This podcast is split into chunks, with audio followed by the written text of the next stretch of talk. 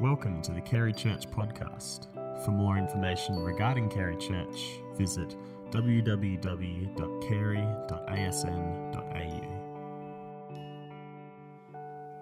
Hello, uh, this morning's Bible reading is from Psalm 31.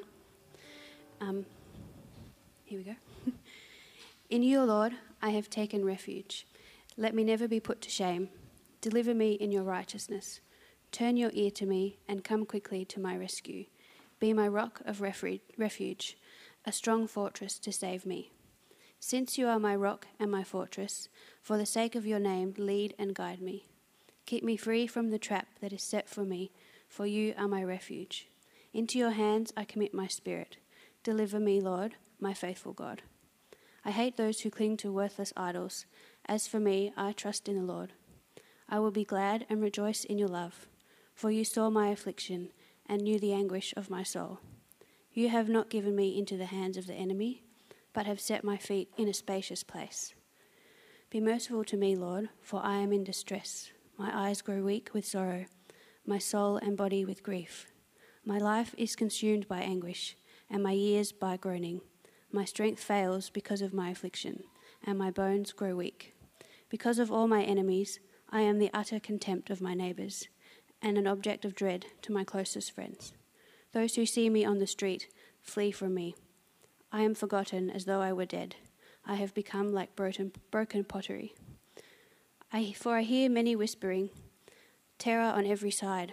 They conspire against me and plot to take my life. But I trust in you, Lord. I say, You are my God. My times are in your hands. Deliver me from the hands of my enemies, from those who pursue me. Let your face shine on your servant. Save me in your unfailing love. Let me not be put to shame, Lord, for I have cried out to you. Let the wicked be put to shame and be silent in the realm of the dead. Let their lying lips be silenced, for with pride and contempt they speak arrogantly against the righteous. How abundant are the good things that you have stored up for those who fear you, that you bestow in the sight of all on those who take refuge in you. In the shelter of your presence, you hide them from all human intrigues. You keep them safe in your dwelling from accusing tongues. Praise be to the Lord, for he showed me the wonders of his love when I was in a city under siege. In my alarm, I said, I am cut off from your sight. Yet you heard my cry for mercy when I called to you for help. Love the Lord, all his faithful people. The Lord pre- preserves those who are true to him but the proud he pays back in full. Be strong and take heart, all you who hope in the Lord. Thanks so much, Em. Well, good morning. My name is Ben. I am one of the youth pastors here at Carey. If you don't know me, I'd love to meet you after the service and say, hey. Um, that psalm is, a, is kind of full on, isn't it? Uh, it's not the usual joyful, yay, God's awesome. Uh, but it goes a little, you know, stuff's going on in my life, and uh, but God's still there. And uh, I just want to say up front this morning, uh, we are going to get into some, uh, you know what, there's some deep stuff going on in our life stuff. But hopefully by the end of it, we can all come back up for air at the end, and uh, we all go on this journey together. You, you ready to go on that journey with me today? Yeah, I see some nods. That's good tell you a quick story. Uh, I wasn't going to share much of this, but um, quick story. Yesterday I was at a wedding, and it was actually the wedding of Alistair and Kira. And uh, if those names sound familiar, that's because those two are, are, young adults in our church, and they're the first young adults to get married uh, out of the generation that I've seen come through from our youth ministry, which is really, really cool to see. And uh, we were out at a Wesley Church in the city, and, uh, it was a great time. We had the hymn team. You've probably seen the hymn team up here before. We had the hymn team play at the wedding. In that Wesley Church, it's not a warehouse with curtains like this. It's an old style, reverberating, made to really amplify the choir kind of building. You put some trumpets in there, man, it was loud. But uh, it was a really great wedding. Everything went perfectly. Kira looked beautiful. Ali almost cried. Um, it was great. Great wedding. Beautiful reception and stuff. Here's the part I'm going to share about what happened to today. Uh, we took some equipment from Carey down there to make that happen.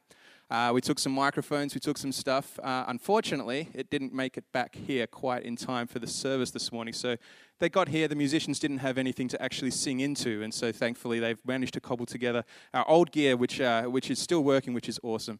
Uh, so they had that uh, mistake happen to them. Uh, second thing that happened, we have a lot of technology in this building to try and make things work, to make church comfortable and nice. Uh, for example, our lovely projector screen here, that runs, I think there's a squirrel that lives in the roof that connects the cables for us, and if you don't appease the squirrel with enough nuts, it just doesn't want to work. And this morning I came in at 20 past nine, and there was just frantic stuff happening at the sound desk. And they're going, bad help, we just can't get this to work. And it's just the, you know, Murphy's Law, when the key person who actually runs that stuff, so at the moment it's Jet and Austin who look after that, when that key person's not here, everything breaks. And uh, we couldn't get the TV to work, we couldn't get the projector to work. In the end, we just did a workaround. Don't tell Mr. Hadfield because I'm going to have to just put it back to how he had it afterwards, uh, just to get that working so that we could uh, sing and, and, have our lyrics on screen. Something else going wrong. There's just been a few things going on this morning that uh, have contributed to making this morning's service just like, you know, have a bit of a hitch. But we gathered for prayer in the corner like we do before every service. And it was great to just see the team come around and go, you know what? We've had a tough morning. Some things have gone wrong. Yeah, our first world problems have uh, creeped up on us. But you know what? God is still here. And God is still in this place. And God is still the same. I thought, what a wonderful thing for the team to be recognizing that already. Because then they looked at me and said, Hey, Ben, what are you preaching on this morning? And I said, God's still the same in our suffering. And they all laughed and said, Yeah, we need that this morning. So I thought I'd share that with you. It's not something we normally share when stuff goes wrong, but stuff that's just happening at the moment, right in front of us, uh, revealing to us that, that God's still the same and still with us and still cares for us. And, and you know, we can look to Him and, and have hope in Him. This is the holiday period, and uh, I like jigsaw puzzles. Anyone else here like jigsaw puzzles? Yeah, a few people around there. Jigsaw puzzles. For me and, and for my wife Shelby, uh, one of the things we do every year, uh, we've only been married for a year, but uh, every, even when we're engaged and we were dating, it's our new tradition. Uh, so for the last three years in January, when it's been holidays, we've pulled out a puzzle and uh, just done it together. And for us, that, that sort of signifies this is downtime. This is the time when everything's quieted down. We can have some rest. We pull out a puzzle and spend a week just putting it together. And, and uh, this year we did a Disney puzzle, so it had pictures of uh, characters from all the early Disney films that Walt Disney himself supervised. And the interesting thing about this puzzle was it was a circle. I've never done a circle puzzle before. They've all been rectangles or squares uh, with straight edges on the, on the side. This one had a circle, and it was weird. It had some really cool shapes in it, like stuff that looked like double sized pieces but curved like this, some that had like little wonky bits in it, and it was really great. Great puzzle. I'd recommend if you're a fan of puzzles and want something a little bit different, go for a round one. But uh, Shelby, she loves Disney themed puzzles because of two reasons. One, it's Disney, and she's a princess at heart, and she loves Disney princesses, so you know that was always a tick on her list. But also, she likes Disney puzzles because, unlike some where it's just got like a lot of scenery and like a lot of water and a lot of grass, she has a low attention span, and so if there's a lot of green to do, she'll go, "Yeah, I can't be bothered." But with Disney puzzles, they're always like all the characters everywhere, so there's like a little bit of green, a little bit of pink, a little bit of yellow, so it's like easier to to get those patterns into place. So we we're doing this puzzle but when I do a jigsaw puzzle, what I like to do is to pick up the pieces. And uh, Shelby will kind of go, here's all the red pieces, let's get all those together. Here's all the yellow pieces, let's get all those together. I work completely different to her. I get my puzzle piece, I pick it up, and I go, all right, this is a red piece. It's got a yellow stripe, it's got a little black smudge in the corner. I pick up the puzzle box and I stare at it and go, where could that fit? And I spend ages looking for the part where it's red and there could be a yellow stripe and a little black smudge. And sometimes it's real easy, sometimes it's hard. But yeah, just look for the little nuances in like the lines and stuff and go, right, this piece goes right here. And so you sort of look at the puzzle on the table and go, I guesstimate this piece goes here. And then Shelby would go, Why did you just put that random piece there? Because it's where it goes. It's even better though when there are some pieces around it. You can connect them together and it's good. But the thing that I do with my puzzle is I pick up my piece, I look at it and go, Yeah, how does that fit? Look at my bigger picture. And my bigger picture shows me how that all fits together. I like to work out where the colors match. I like to work out where the patterns go together. And using that big box, it helps me sort of put those pieces into place. And slowly, as I do that, I see the puzzle connecting, I see the patterns forming, I see the characters coming together, and then magically there's a Mickey Mouse in the middle. And it's amazing. I want to ask you this question this morning What is it that helps you see the bigger picture? In a puzzle, we have the box, and it has the picture on the front of what it's going to look like in the end. For us in life, we don't exactly have a box. So, what helps you to see the bigger picture? This psalm we're looking at today, it's Psalm 31. It reminds you of how sometimes we go through seasons of life that, that feel like we have just a small piece of the jigsaw. And how good would it be if we could pull out the box and compare what we're going through right now and go, all right, where does this fit on the box? Because the way we perceive our reality, the way that we uh, measure ourselves or identify ourselves, is option, often subject to and determined by and influenced by what we can just see around us in our immediate circumstance. I mean, when everything around us is going great, yeah, life's great. When everything around us is not going great, life doesn't seem so, so rosy. And we all go through these seasons in life of, of joy, of, of great happiness and excitement. We all go through seasons when stuff doesn't seem to be going well we go, we go through times of sadness and loss. And, and the thing that stays the, stays the same, though, through both those high times and the low times, is God's bigger picture. And the hope that we have in God is that He holds that bigger picture together and is working all things towards it.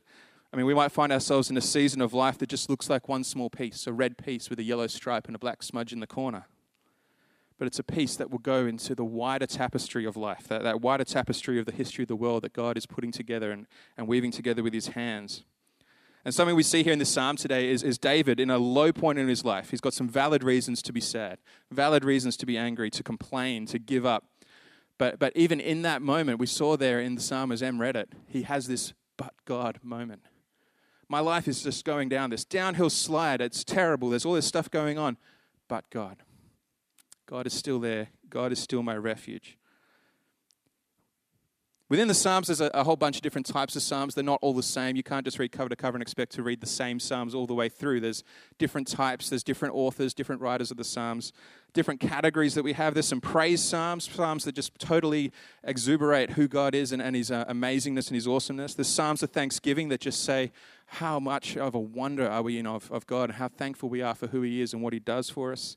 There's wisdom psalms that, that, that, tell us just some of the wisdom of God and how that interplays with our life. There's royal psalms that speak of God's kingship uh, over us. But this particular psalm, Psalm 31, it fits into the category of a lament psalm. Now, lament psalms, they're the hard ones to read because they're the ones that come into the category of complaining. They're the ones that come into the category of why, God, is this going on? Why? And, they're characterized by the writer having some major complaint with life. They're, we see them calling out to God and wondering, what's going on? Why is this happening to me? Why are things the way that they are? And often they describe dire circumstances of, of enemies about to attack them or of people deserting them. It is really humid and hot up here, so I apologize in advance for every time I do that. But they, in those moments, the, the, writers are complaining about what's going on. They're complaining, why is this stuff happening? There's enemies at my door. There's sickness upon me. I am under distress and they cry out to God to protect them or to rescue them from what's going on. God, hear my prayer. God, rescue me. God, take me out of this. And in this psalm, we find David in this position of distress. He, he's under attack from those around him. He's not only got enemies of Israel at the door, he's, he hasn't just got the, the, the armies coming towards him, he's also got his own people deserting him. He's got people in his own parliament sort of saying, you know what, David's not that great. And David's feeling it. David's suffering through it. Um, He's got enemies trying to attack him. That's one thing. He's got people slandering him on the other side, bad mouthing him. And the stress of this situation has even led to physical deterioration in his body. He, even says in there in verses 9 and 10, it shows him how he's suffering anxiety and anguish at the situation. His eyesight's failing. He's getting weak. And he's crying out to God, God, my body's suffering in this. Help me. Get me out. He's calling out for God to save him from it. And we might sympathize with David. If we were to think that we were in such a place of stress that our eyes stopped working, I'm also going to be calling out to God to save me in that situation. When we find ourselves in distress moments of life, we might feel the right to complain too.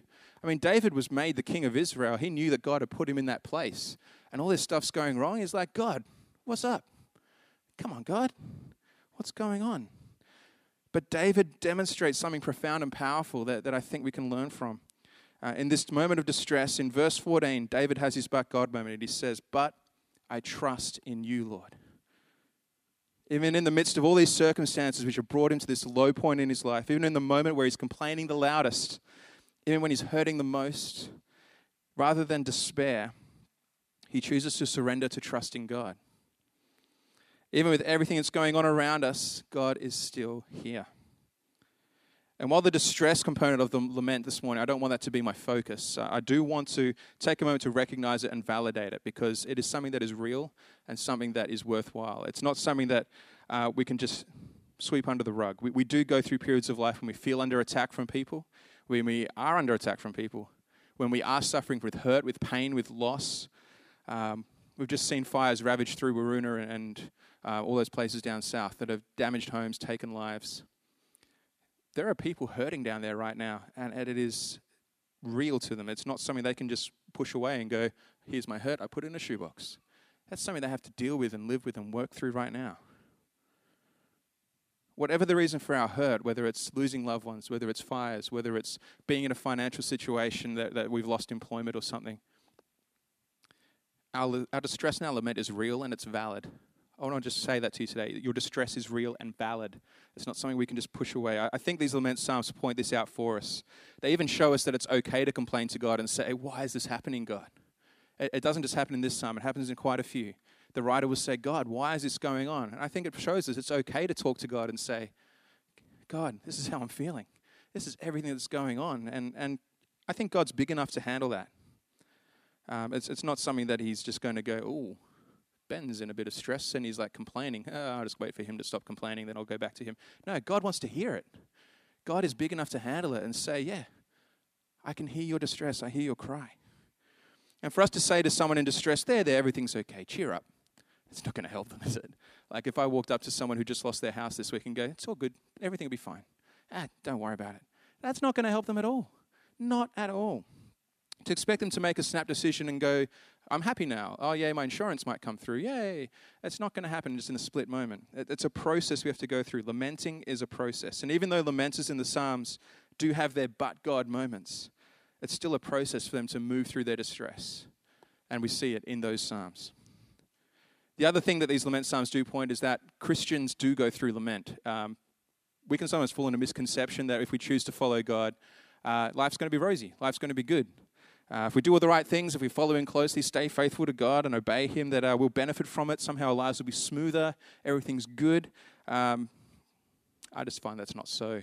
Uh, I find that when I follow God, my life still has the pebbles, the rocks, the, the obstacles, the mountains. Uh, but the thing that changes is that I have God to put my hope in and trust in and help me through those times. I mean, just look at Job, who was the most devout follower of God in his time, and yet he lost his house, he lost his wealth, he lost his wife, he lost his kids, he's lost his health. But still, in the process of that, somehow he still held on to his hope in God. It gives us a bit of new perspective as we move through it.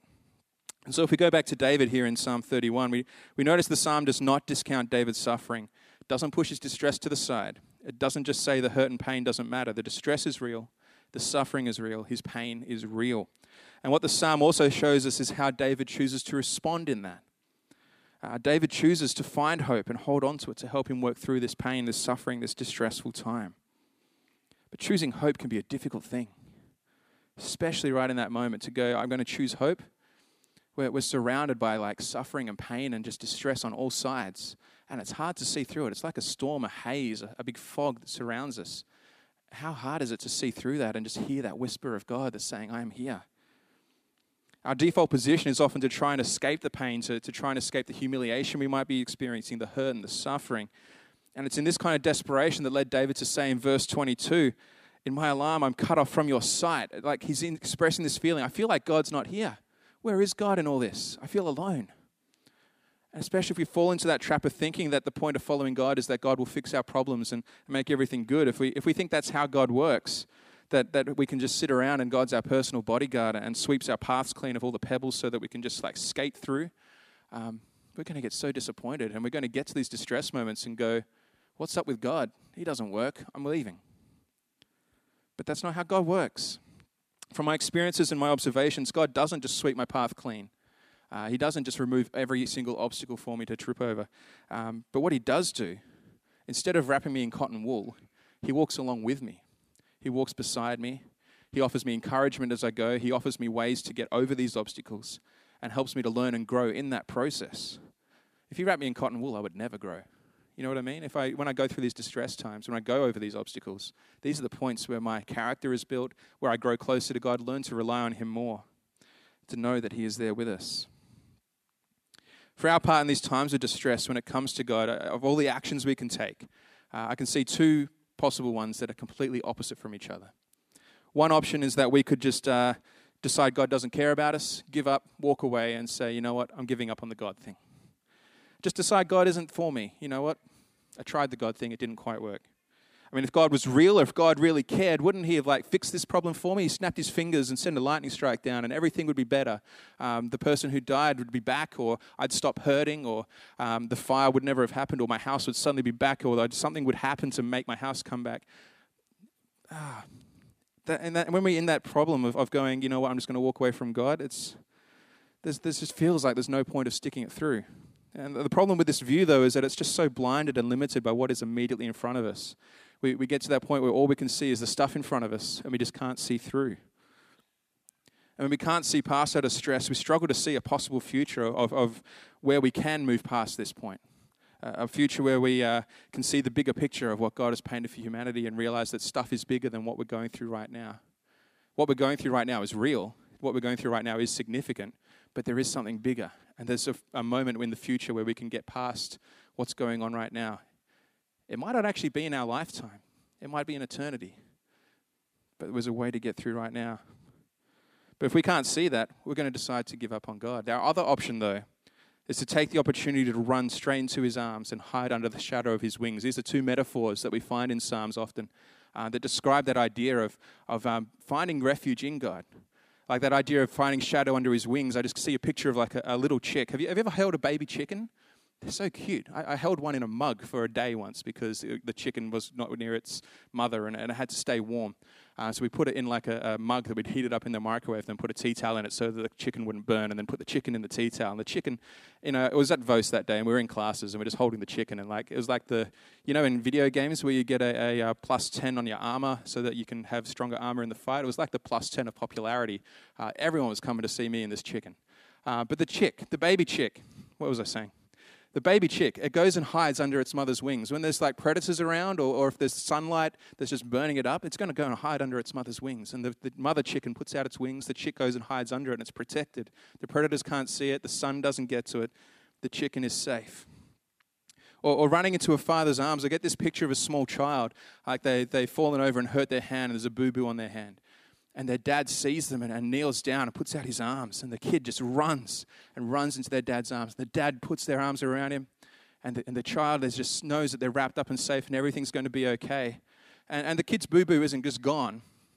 But in that moment of like being in the warm embrace of their father and, and being in the embrace of, of a safe place they know that there's some hope and that things will going to be okay, that their dad loves them, that their dad will help them through this. He might kiss it better and suddenly the pain stops hurting for a little bit and they get a bit distracted and it's good.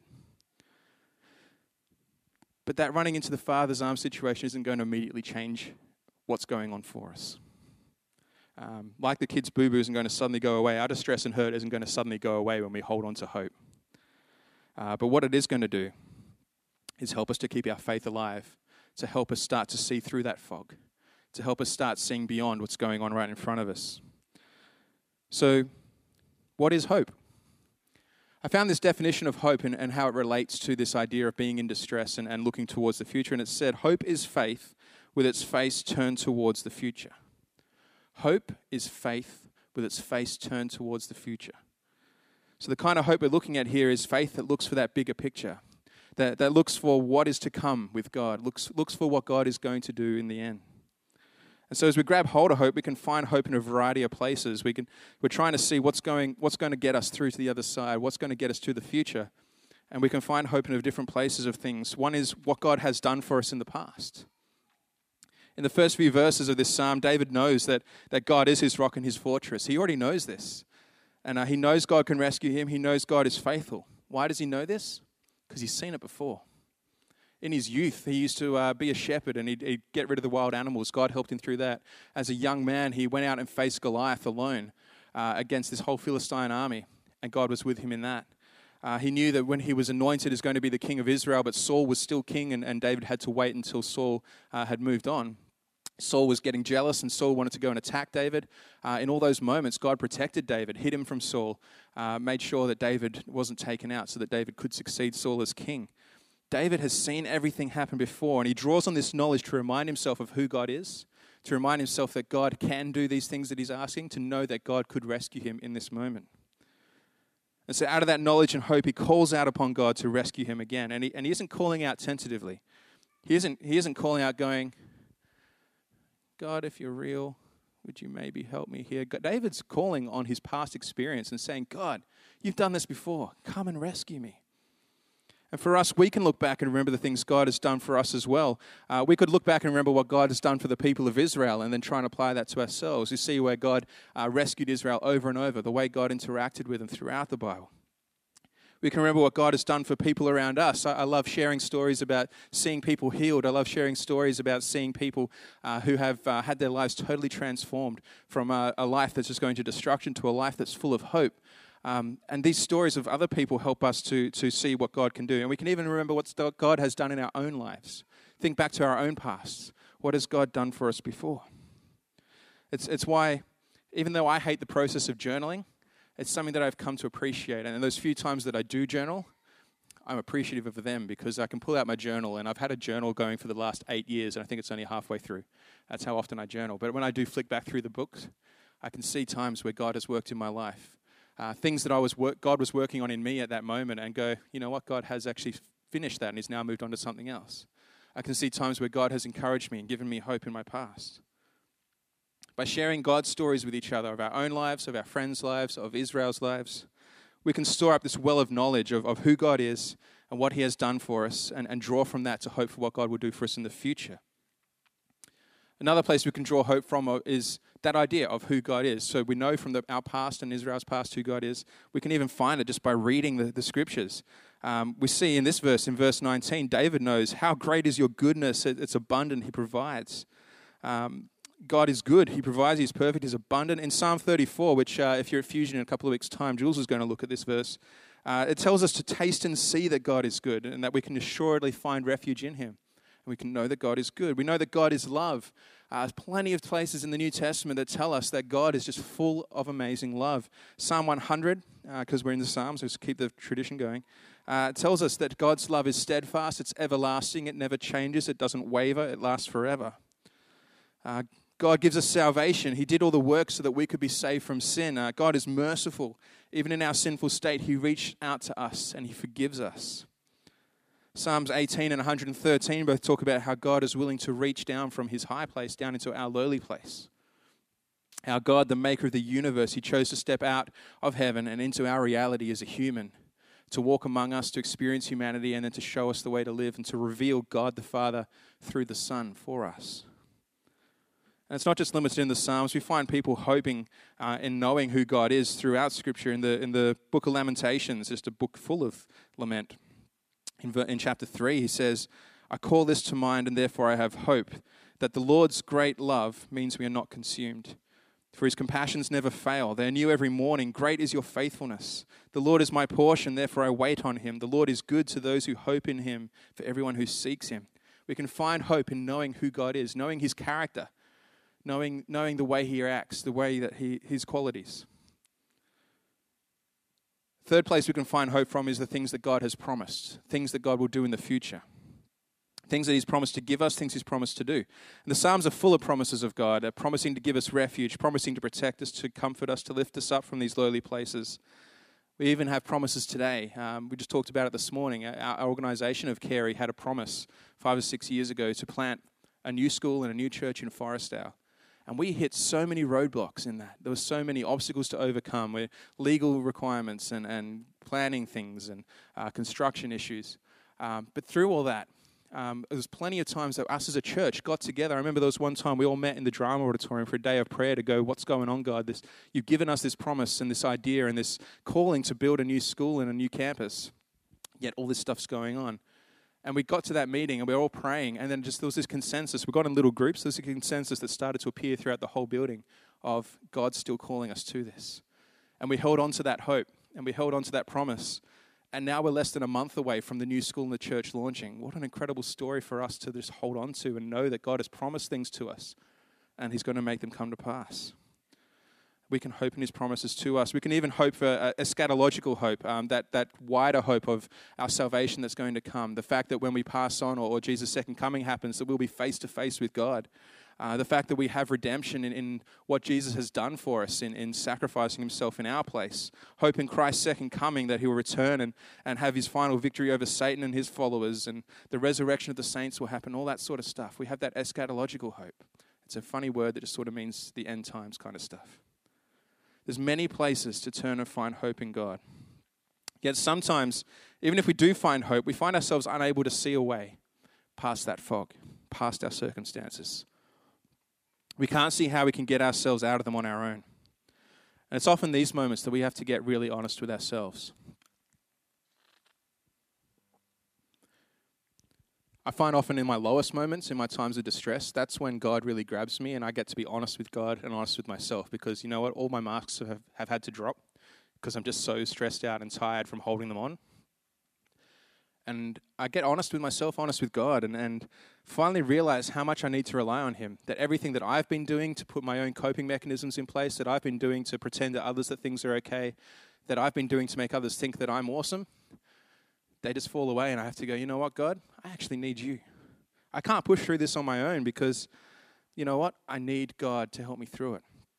This idea of hope is not for us to just push through and hope for the best, saying, yeah, I'm holding on to God is good, and let's just hold down and buckle down and hope that everything is okay. It's more than that. It's letting God work in us day by day.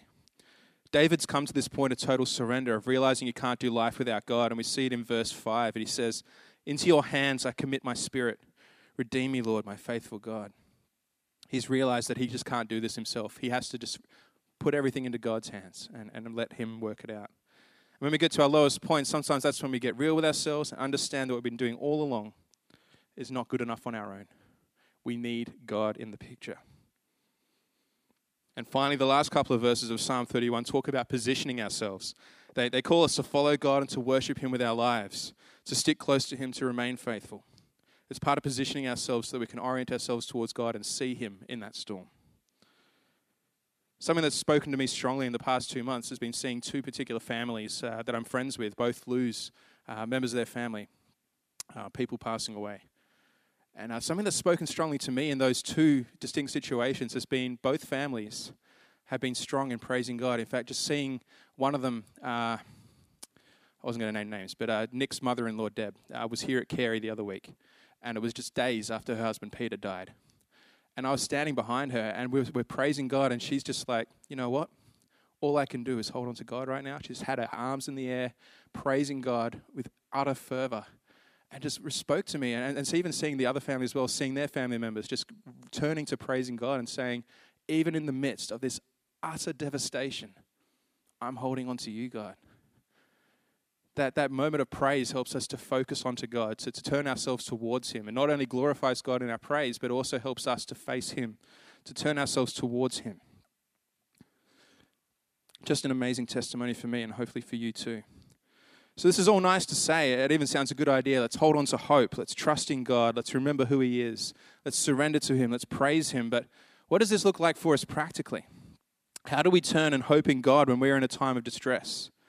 I mean, for most of us, it's not going to be a simple choice to, to just choose to be happy and hand everything over to God. Part of our human nature is to hold on to things really tightly and not let go. Uh, often, when we say, God, I hand all this over to you, it's like we go, All right, here's my problem, God, I'm going to hand it to you. You can have that bit. I'm holding on to this. Because if I give you all that, that's scary. If I give you all of this, that's going to be so scary. I can't hold on to it. And that's the hard part we just hold on to it so tightly. For some people in their low times, they can't even face getting out of bed, let alone jumping up and be happy. I, knowing people in these circumstances, I've actually heard psychologists say to them that when they're stuck in bed and they can't face the world, it's the little steps that get us moving towards having hope. Uh, sometimes for them, just choosing to step outside for 10 minutes, sit in the grass, and just get some fresh air, get some vitamin D going. It's not going to change their situation, but it's made them move out of hiding in bed and being stressful in bed. And yeah, they might go back to bed, but they've had that moment. It's a little step to start the movement towards having hope. Perhaps for you, it might mean picking one thing out about God and, and holding on to it. Maybe that, that idea of His goodness, or His love, or His compassion, or His promises, or the fact that He's present right next to you. It might mean sitting down and journaling out your thoughts and feelings. For, for David, he, he sat down with his harp and he wrote Psalms. And we now have them today to help us learn about his relationship with God. For you, it might be sitting down with a journal and writing things out. It might be writing your own songs to try and just process what's going on. Uh, for others, it might mean making the choice to actually praise God because you know that even amongst everything that's going on, God is still good and He's still loving and He's still our rock and fortress that we can rely on. I know for some people they love to get out into nature and to just take a step back from the world, uh, just have a couple of days where there's just them and the trees. And, and in that moment, they just remember who God is, see His creation, and it can take a step back and get new perspective on life. For each of us, our methods of response will be different, but this psalm does show us that David's response is one that we can all grab to find hope and to trust in God. So, what will your response look like? All this response does kind of presume, though, that we have a hope tank to draw from. Like, uh, I've been trying to think of it this way. Like, you know, when you're out in, in the, the country and you don't have water mains, and your, your water supply is done by a rain tank. And during the rainy season, all the water falls on your roof and flows into your rain tank. And then when it's the dry season, you, you have a tank of water to, to, draw from. You can have your water, you can you have a shower, you can bathe, you can drink. But if that rainy season didn't happen and you've got no water, there's nothing in your tank to feed you during the dry season. Uh, in the same kind of way, if, if we, not in our, in, yeah, in our good times, when stuff's going right, when we think everything's okay and we're not under distress, we can fill our hope tanks to the full with hope in God because we, we're in a place where we can know God's goodness, where we can rely on Him. If we just take it for granted and don't fill our hope tanks at that point, when we get to our hard times, what are we going to draw on? So, what am I trying to say there? If we're going to fill our hope buckets, when we know all this stuff about God in the good times and we've sown it into our hearts and we remind ourselves of it, when we get to the hard times, it's going to be a lot easier to find that hope. Do you see what I'm saying? It's going to be easy to find that hope. But all's not lost if we do have an empty hope bucket. We can still run to God and ask Him. He's the source of hope. He can fill our buckets for us. Who better to ask for it? We can still read the Psalms. We can read Scripture. We can worship God and pray and talk to Him and find hope in there. Or we can find someone else who has a full bucket already and, and lean on some of their strength and get them to pour a little hope into our bucket to share it. It might mean seeing a trusted friend or a counselor or a site, whatever it is. We need to get our hope buckets full and overflowing. So, what to, what to say to all this? What have I learned from looking at this psalm? This writer's in a time of distress. He's under attack, he's hurting, he's suffering, and he has his lament and it's a process for him to work through. It's not something that he can just get out of in an instant. He has to work through it. But in his lament, he has this moment where he says, But God, but Lord, I trust in you. And yeah, he's in hard times. Yes, he still has God. And, he, and God doesn't change, but he still hopes in him. We need to find a way, like David, to look past our current immediate context and see the wider, deeper context beyond ourselves that God is there, that God is real, and that we can stand on him to try and find how God has that box of the puzzle. What's the eternal perspective on this? This life might get hard. It might get difficult. It might not even, the difficulty might not even end before we die, but there's that eternity to go on. I've seen Francis Chan describe it this way. He had a long rope. Wish I had a rope now.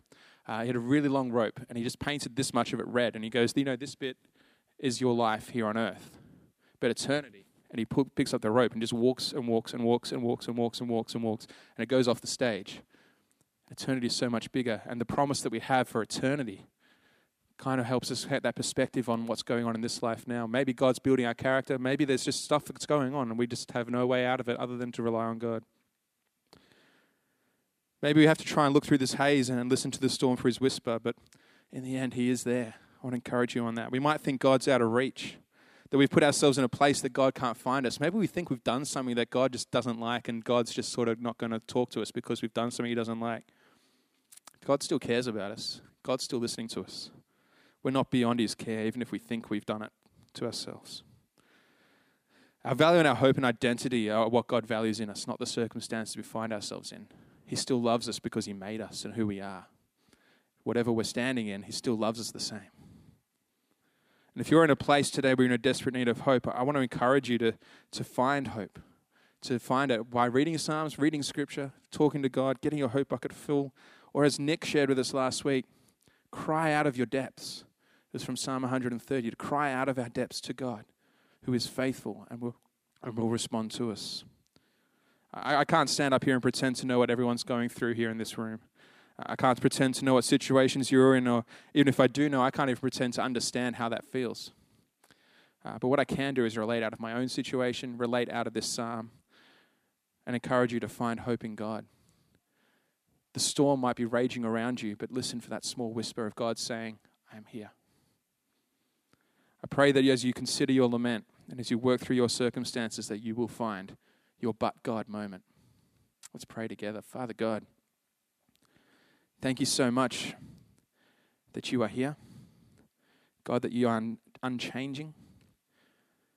God, that you are a solid rock that we can stand on. God, I do pray that as we do work through lament times in our lives, you will help us to find you. Help us to hear that small whisper so that we too can have a but God moment. God, it's not going to change and be easy, but God, we know that you are walking there with us, beside us, all the way. And thank you so much for that, God. I pray that you would make yourself real to us as we try to experience you here in this place, that we would find hope in you. Thank you, Jesus, in your name. Amen.